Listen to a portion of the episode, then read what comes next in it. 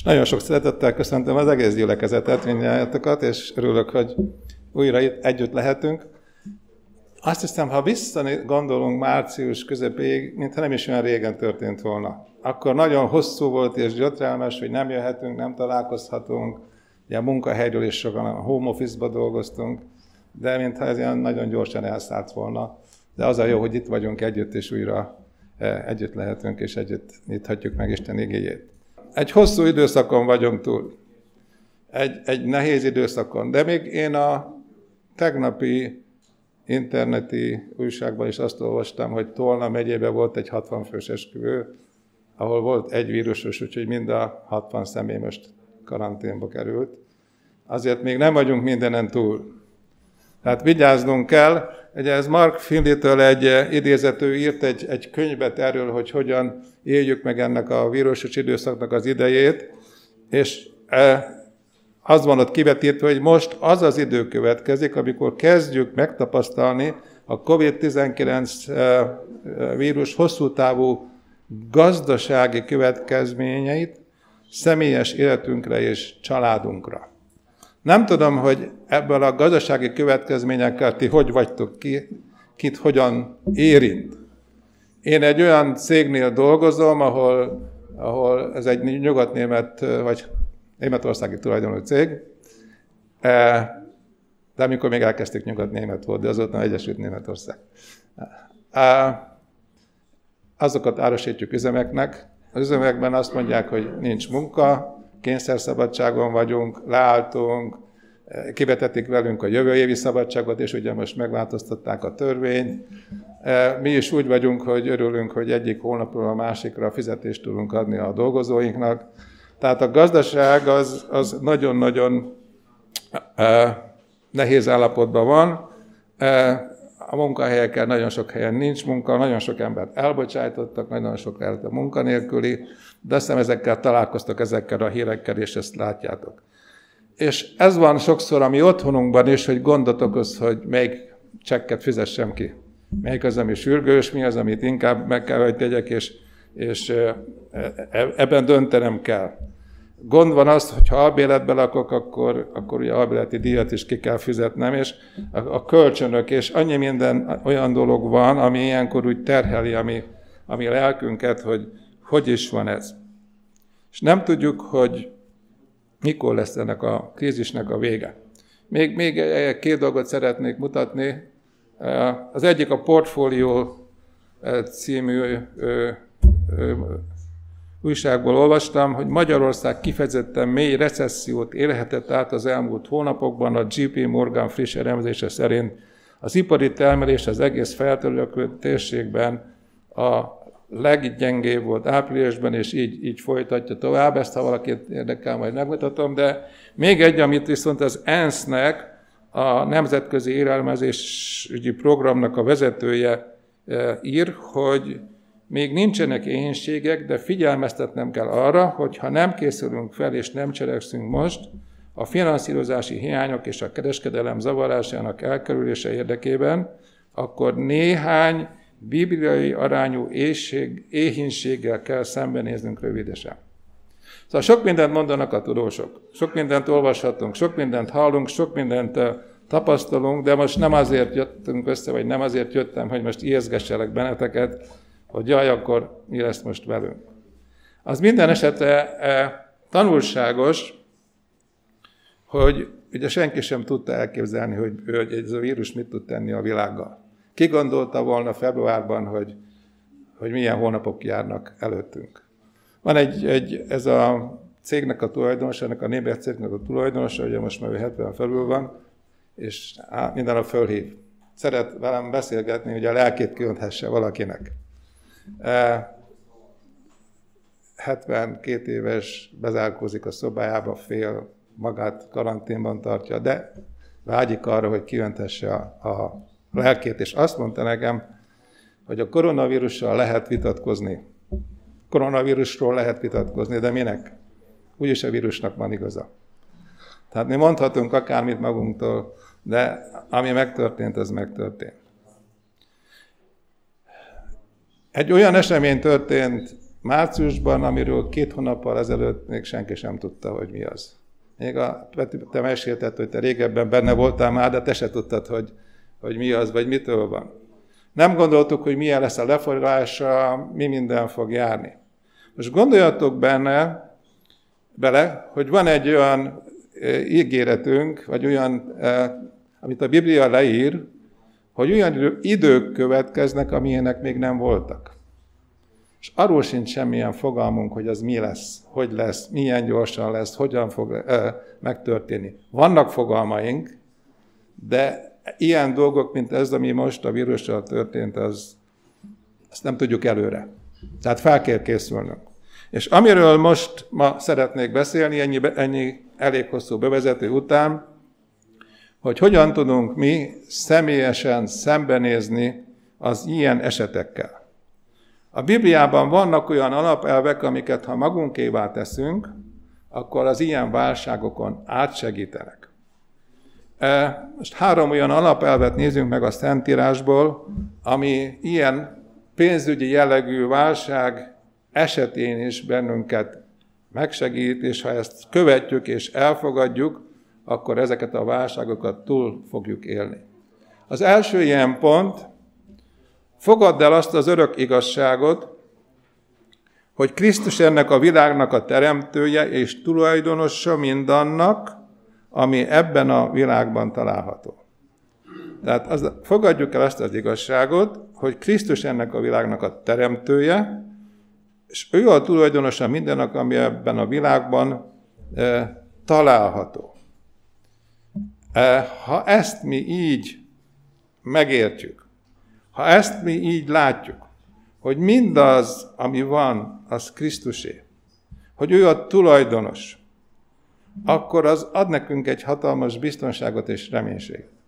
Egy, egy vállalatnak a működése is úgy, úgy attól függ, hogy milyen vezetése van, hogy milyen a tulajdonos, hogy milyen intézkedéseket hoz, mit tesz, mi, mi, hogyan történik. De itt arról van szó, hogy ennek a világnak, amiben mi élünk, az életünk, amit körülvesz, ami abban található, annak Jézus a teremtője és a tulajdonosa. Az 51. Zsoltár 10. versétől ezt olvassuk, mert enyém az erdőnek minden vadja, a barmok, az ezernyi hegyeken. Ismerem a hegyeknek minden szarvasát, és a mező állatai tudva vannak nálam. Ha megéhezném, nem mondanám meg néked, mert enyém a világ, és ennek mindene. Tehát Isten a teremtő. Isten a megval, ö, megtartó.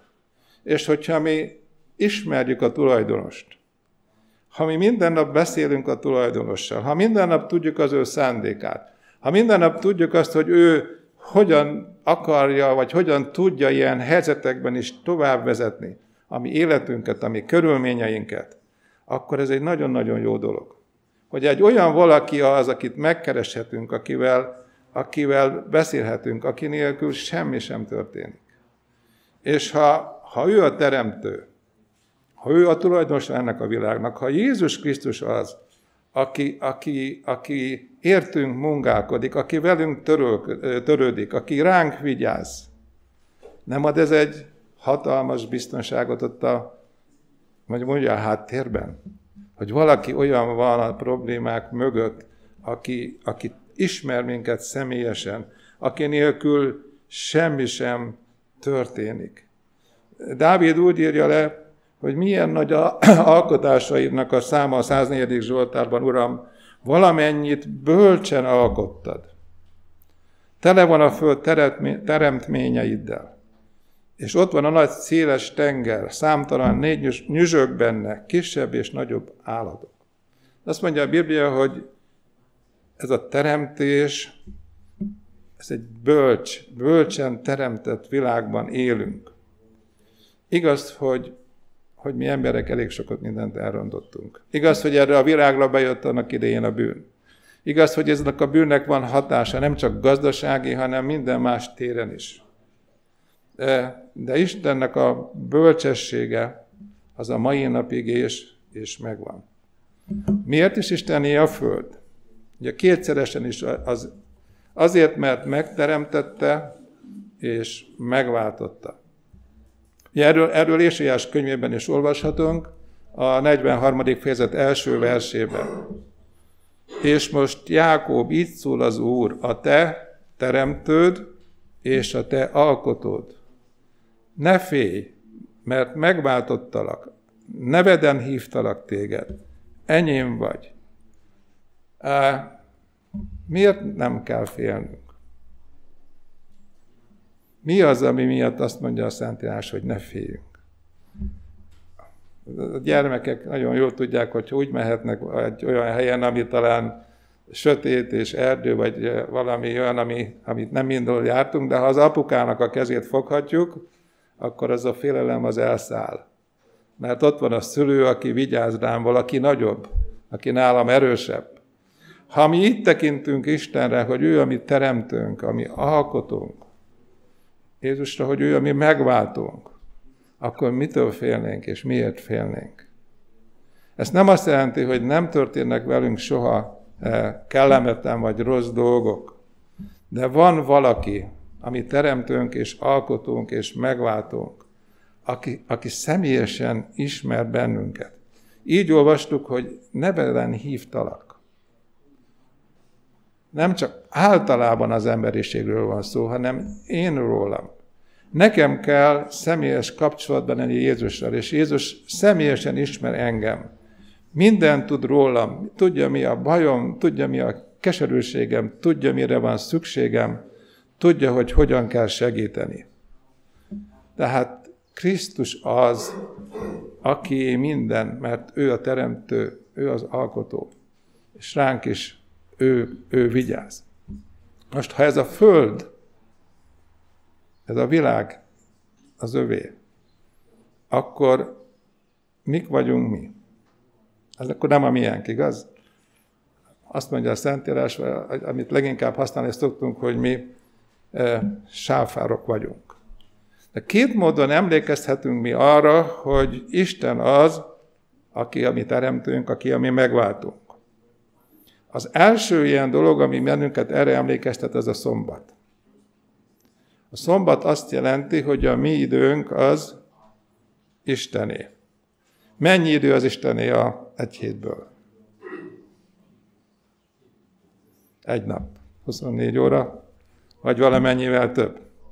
Hogyha a szombaton mi Istennel találkozunk, a szombat olyan, ahogy azt ő, azt ő elénk tárta, Hogyha ezekben az igékben bízunk, akkor rájövünk, hogy nekünk az teljes időnk, a teljes életünk az övé. Isten nem csak ma törődik velünk. Isten életünk minden percében, minden pillanatában ott van velünk, és gondoskodik rólunk.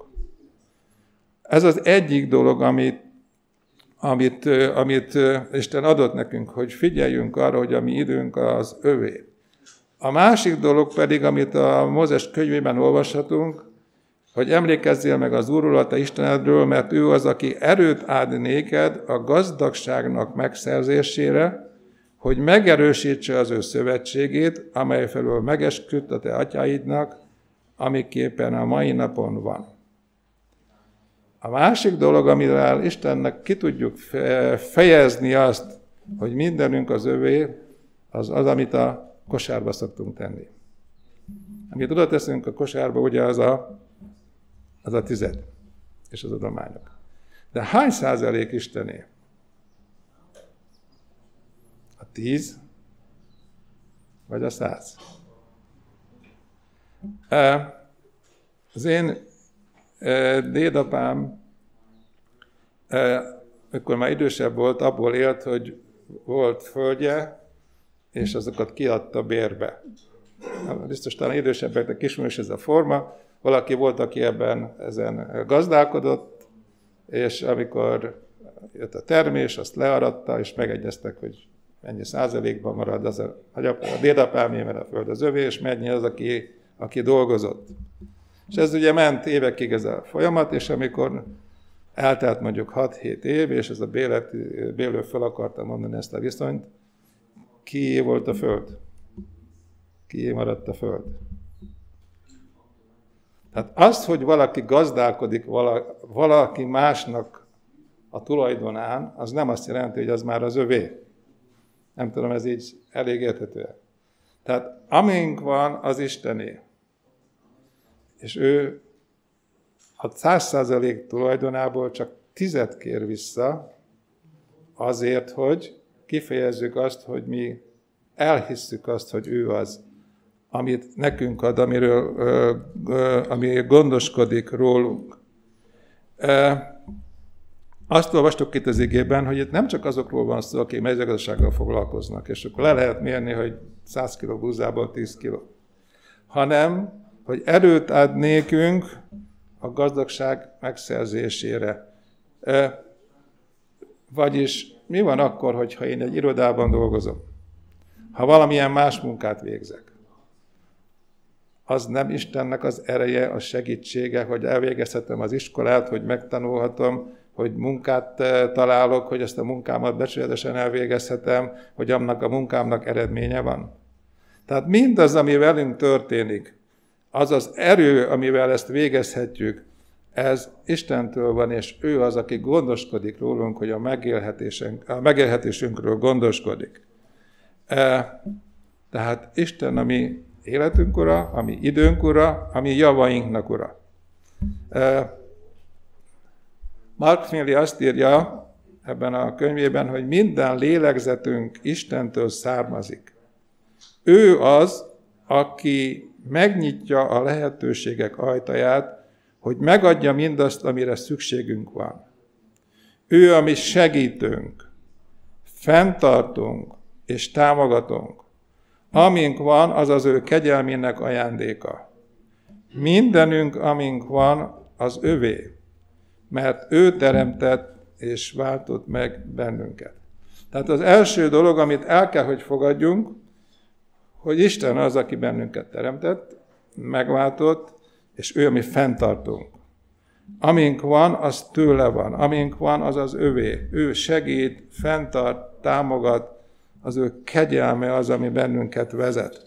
Ezért mindenünk, ami van, az az övé. Tehát ha nem tulajdonosok vagyunk, akkor viszont sáfárok vagyunk. Ugye a Biblia ezt a kifejezést használja. A sáfár az, aki mások tulajdonát kezeli, és azokat jó, jó karban tartja, és igyekszik a legjobbat kihozni belőle. A Biblia azt mondja, hogy a sáfároktól elsősorban azt követeltetik meg, hogy mindegyik hűségesnek bizonyuljon. Tehát ha én Istennek a sáfára vagyok, akkor ezt hűségesen kell végeznem. Úgy, ahogyan azt ő rendelte és kéri. Jézus nagyon sokat tanított a sáfárságról, a talentumokról, ha emlékeztek. Ha én olyan sáfár vagyok, amilyennek ő tanította és kéri, akkor elfogadom és elhiszem és vallom, és a gyakorlatban is azt úgy élek, hogy amin van, az Istené. Hát az első pont, amiről beszéltük, hogy fogadd el az örök igazságot, hogy Krisztus ennek a világnak a teremtője és tulajdonosa mindannak, ami ebben a világban található. De lépjünk egy lépéssel tovább. Mi a következő pont? Hidd el azt, hogy Jézus, aki teremtett és megváltott téged, törődik veled és ellát mindennel, ami szükséges.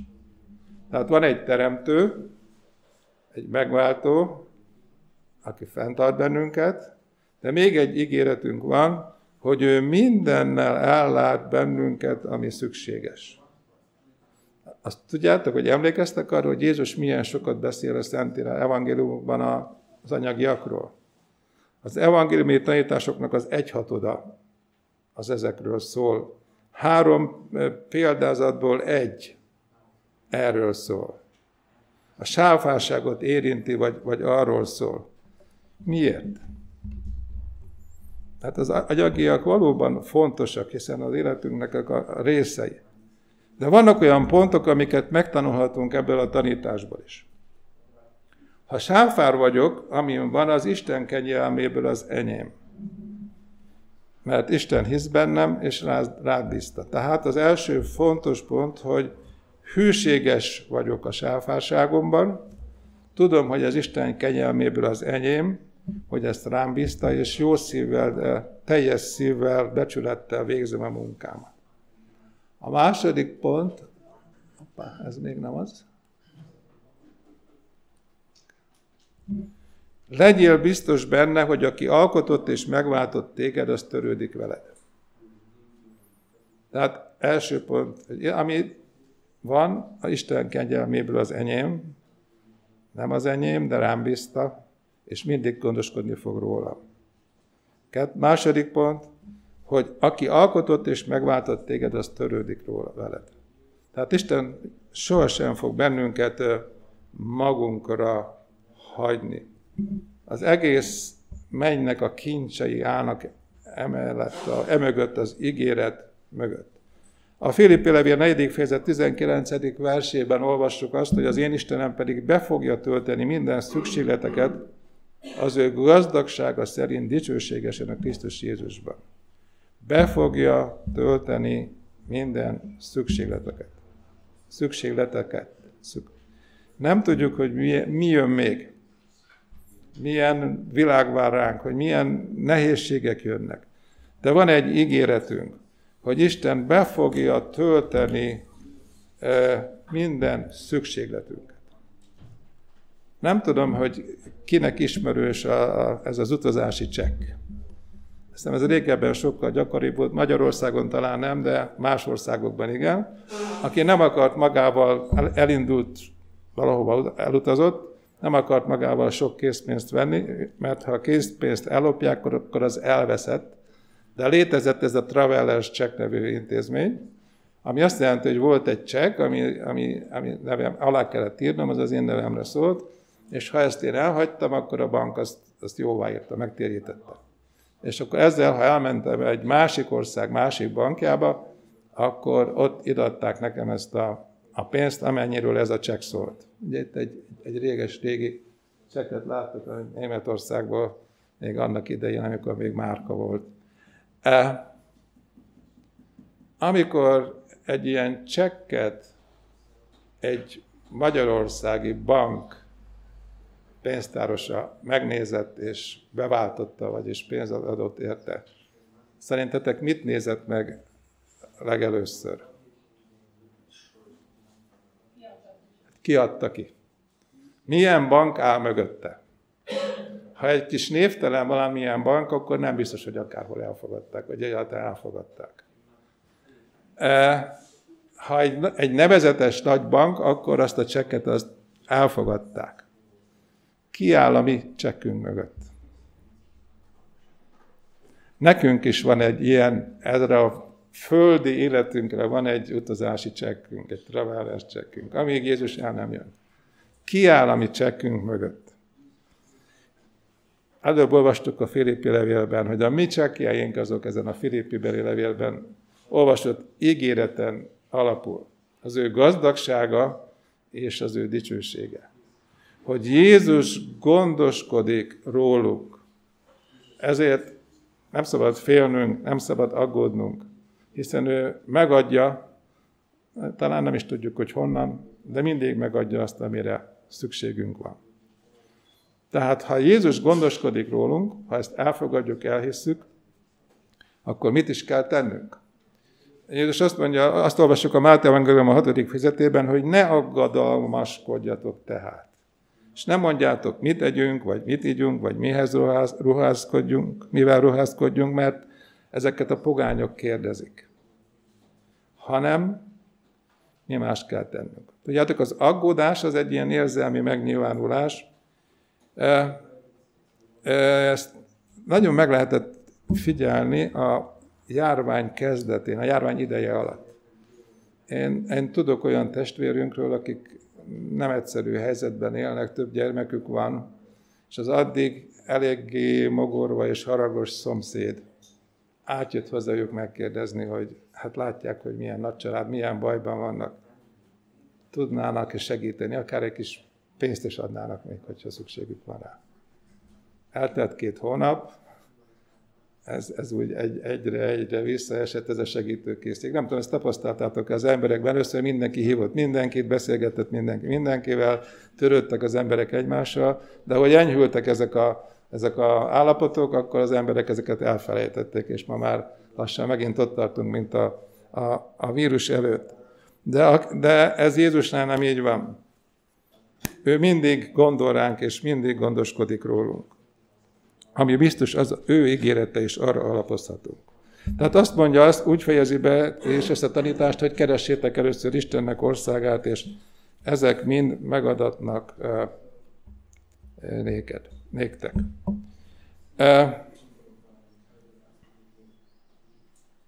Jönni fog egy nehezebb időszak. Jelenések könyve 13. fejezet 17. verse említi ezt, amikor nem adhatsz, nem vehetsz. Nem csak 9-től 12 között, hanem 0-tól 24 óráig. Emlékeztek erre az égére. Nem adhatunk, nem vehetünk. Mi jellemzi Jézus akkor érő gyermekeit majd? Mire kell felkészülnünk? Lesz olyan hitünk, hogy akkor is elhiggyük azt, hogy Krisztus gondoskodni tud rólunk, hogy ő a világ ura, hogy ő az események mögött áll, hogy ő ismer bennünket, hogy személyesen ismer bennünket, hogy megváltott bennünket, hogy gondoskodik rólunk. Ezt akkor is el fogjuk hinni. De szokták mondani ezt a példát, hogyha eh, hogy mikor kell erre felkészülni. Hogyha most olimpiai bajnok akarsz lenni, és minden évben egy kilóval több súlyozol, aztán jövő évben még egy kilót ráteszel, elég soká lesz olimpiai bajnok. Lehet, hogy Isten most meg akar bennünket valamire tanítani. Ebben a váratlan vírussal. Lehet, hogy szeretett volna több bizalmat ébreszteni bennünk. Hogy nehogy úgy járjunk, mint mások a vírus végével. Lehet, hogy valami ért megengedte az Úr ezt. Tudjátok, egy világjárvány az nem szünteti meg hogy nem győzi le Istennek az ígéretét. Az Istennek az ígérete az mindig érvényes. Ő mindig megcselekedheti, mindig megadhatja, és mindig vigyázni fog, fog ránk. Elfézés előjében azt olvassuk, annak pedig, aki véghetetlen bőséggel mindeneket megcselekedhetik, fejebe, hogy mint kérjük, vagy elgondoljuk. Hát egy ilyen Istenünk van. Lejárt az időm. Nem? Lenne még két pont. Elmondhatom, vagy legközelebb? Ez olyan buta kérdés, tudom, mert nehéz onnan azt mondani, hogy nem. Jó. Igyekszem rövidre venni. Legalábbis az egyiket még. A harmadik pont, tehát beszéltünk ugye arról, hogy a, fogadd el, hogy a Isten a teremtő, a megváltó, megtartó, aztán beszéltünk arról, hogy törődik velünk, és ellát minden, ami szükséges. És van egy harmadik pont, ha Jézus eljövetelének jeleit látod, változtasd meg életed dolgainak fontossági sorrendjét. Hát mi a fontos? Mi az, ami, amit előrébb teszek? Ezt egyébként életünkben állandóan így van, naponta nem tudom hány döntést hozunk kérdésekben. Mi az, amit inkább megcsinálok, mi az, amit előrébb teszek? A legnagyobb fontosságnak a mi életünkben annak az igaz gyöngynek kell lenni, amit megkapunk Krisztusban. Emlékeztek, hogy az ember mindenét pénzét tette. Mindent megtett, mert az olyan fontos volt. Az örök élet, Istennel való járása, benne való hit, a vele való élet, az a legfontosabb legyen. Mert lehet, hogy van valami gazdaságunk, jövedelmünk, jobban élünk, de ez bármikor összeomolhat, bármikor bármilyen tragédia lehet, és elveszthetjük azt, amiben eddig bíztunk. De ha Jézusban maradunk, akkor ez a bizalmunk soha nem hagy ö, cserben. Ha Jézusra maradunk, akkor, akkor ö, nem csalódunk. Jakab apostol beszél előre a krízisről az ötödik fejezet első három versében. Most tehát ti gazdagok sírjatok és rajgassatok a bekövetkezendő nyomorúság miatt. Gazdagságotok megrohadt, ruháitokat molyrágta meg, aranyatok, ezüstök megzsosdásodott, és rozsdája ellenetek tanúskodik, és megemészti testeteket, mint a tűz. Kincseket gyűjtöttetek még az utolsó napokban is. Szeretnék még egy gondolatot elmondani, és akkor azzal lezárom. Volt egy család, aki nagyon sok pénzhez jutott. Nyertek. Több millió dollárt. Apa, anya, két gyermek. Két fiúk volt. És elhatározták, hogy ezt egyenlően szétosztják egymás között. És akkor mindenki legyen boldog, ennyi pénzzel azért már sok boldogságot lehet nyerni. Az egyik fiú, aki megkapta a pénzt, az első útja a szerencsejáték fele vitt. Úgyhogy különböző szerencsejátékokban elég hamar elvesztette azt, amit annak idején kapott. Amit aztán nyilván egy lelki nyomorúság követett, és alkoholista lett, lett belőle. A második fiú az azt mondta, hogy ő szeretné kiélvezni az életet. És az elég sokba kerül. Utazgatott, sok mindent vásárolt, e, aztán később rászokott a drogra, e, és, és kipróbálta mindazt, ami, ami, ami, ami jó, luxusautók, és érdekes módon az ő pénze is elég hamar eltűnt. És aztán ő is ott találta magát a reménytelen és alkoholisták között. A házas pár elkezdett vitatkozni, hogy most ezt egyenlő arányban osztottuk el, vagy nem. Végül már ott, ott tartottak, hogy ügyvédet fogadtak, és azzal próbáltak e, igazságot tenni, hogy kinek mennyi. És addig-addig pereskedtek, még az ügyvédek szinte az összes pénzüket e, elvitték. Ugye ez Amerikában ez nagyon könnyen előfordul. És akkor azt mondta a feleség, hogy Tudjátok mit? Ezt a pénzt mi nem Istentől kaptuk, mert akkor nem ez lett volna a vége. Ezt a pénzt valószínű, hogy az ördög adta nekünk. És amit az ördögtől kapunk, az csak romlást hoz. Tehát nagyon figyeljünk az életünkben, hogy amink van, gondoljunk bele, Istentől kaptuk, Istennek a szándéka, hogy ez az övé, hogy hűségesek legyünk a szombatban, a tizedben, mindabban, amit tőlünk elvár, hogy naponta beszéljünk Istennel, hogy a kapcsolatunk vele élő legyen, hogy akármilyen dolgok jönnek a mi életünkben. Ez a bizalom Jézus iránt megmaradjon. Ne fogadjuk el azt, amit az ördög felkínál. Örüljünk annak, amit az Úr ad. Lehet, hogy kevesebb, lehet, hogy több, lehet, hogy egyszer kevesebb, egyszer több, de amit tőle, kap, tőle kapunk, az adja az igazi boldogságot. És még egy ígéret, ami fontos, hogy akármilyen körülmények jönnek, akár, akár mik vesznek körül, Jézus mindig ott van mögöttünk. Ott áll mögöttünk. Kérdés az, bízom-e én benne bármilyen körülmények, nehézségek között? El tudom-e fogadni azt, hogy ő az én megváltom, fenntartom, hogy nevemen ismer, hogy mindent megtesz értem. Hajlandó vagyok-e elfogadni és megelégedni azzal, amit ő ad? Mert ha így lesz, akármilyen világ jön, akármi történik a világban, nekünk ott lesz egy biztos pont mögöttünk. Az a Jézus Krisztus, aki erről is gondoskodik. És én kívánom, hogy ez így legyen a mi életünkben is. Amen. Szerető mennyi édesatyánk, a megváltó Úr Jézus Krisztusunk, hálával teljem és szívünk, Urunk, hogy amikor Te ezt a világot megteremtetted, akkor egy gyönyörű földet alkottál, amit mi a bűn következtében emberek talán tönkreteszünk, tönkretettünk. De Te minden körülmények között gondoskodsz rólunk. Urunk, köszönjük, hogy ismersz bennünket a mi megszületésünk óta. Ah, tudod a mi nevünket, nevünkön szólítasz. Látod a mi életünket, látod a mi gondjainkat.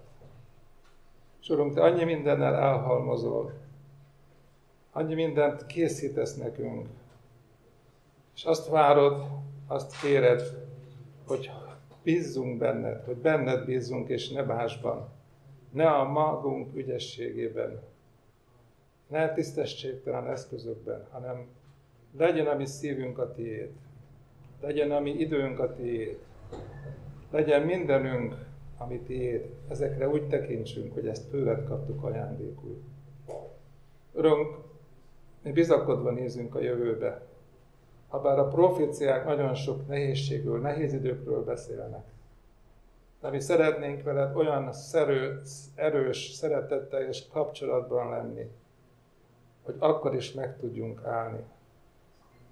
Uram, köszönjük, hogy Te egy olyan országot készítesz nekünk, ahol ez a, ezek a rossz dolgok már nem lesznek. De azt is köszönjük, hogy adsz erőt, hogy odáig eljussunk. Fogad el ezért a mi hálánkat, a mi köszönetünket. Amen.